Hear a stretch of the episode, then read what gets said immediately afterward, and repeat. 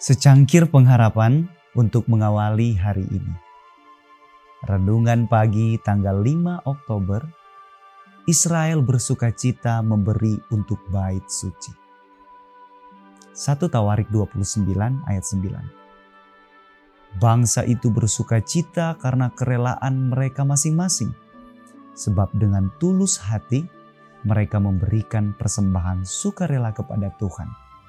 Juga Raja Daud sangat bersuka cita.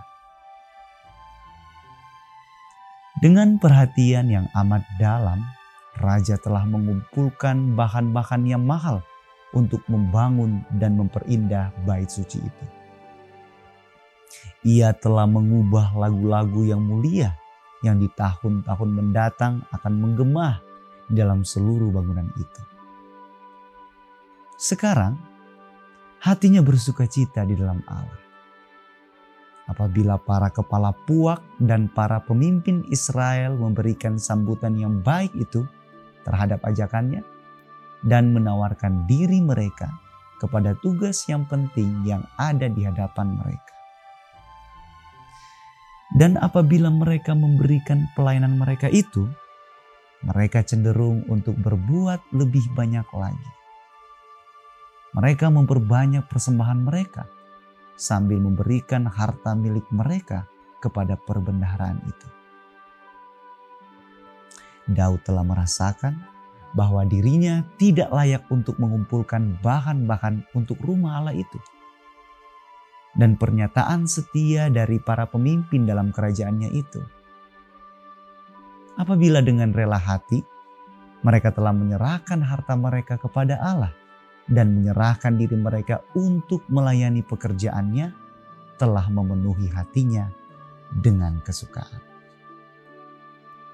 Tetapi hanya Allah saja yang telah mengaruniakan sikap seperti ini kepada umatnya. Dia bukan manusia yang harus dipermuliakan. Dialah yang telah menyediakan orang banyak itu dengan hasil bumi. Dan rohnya telah menjadikan mereka rela untuk membawa harta milik mereka yang mahal itu untuk keperluan bait suci. Segala sesuatunya berasal dari Tuhan. Jikalau kasihnya tidak menggerakkan hati orang banyak itu, maka usaha raja itu akan sia-sia dan bait suci itu tidak pernah akan didirikan. Segala sesuatu yang manusia terima dari Allah adalah masih merupakan kepunyaan Allah barang apa pun yang Allah berikan dalam bentuk harta dunia yang mahal dan indah itu telah diletakkan di dalam tangan manusia untuk menguji mereka, untuk menguji berapa dalamnya kasih mereka kepadanya dan penghargaan mereka terhadap kebajikan. Apakah itu berbentuk harta kekayaan ataupun kepintaran otak? Semuanya itu harus diletakkan di kaki Yesus sebagai satu persembahan sukarela.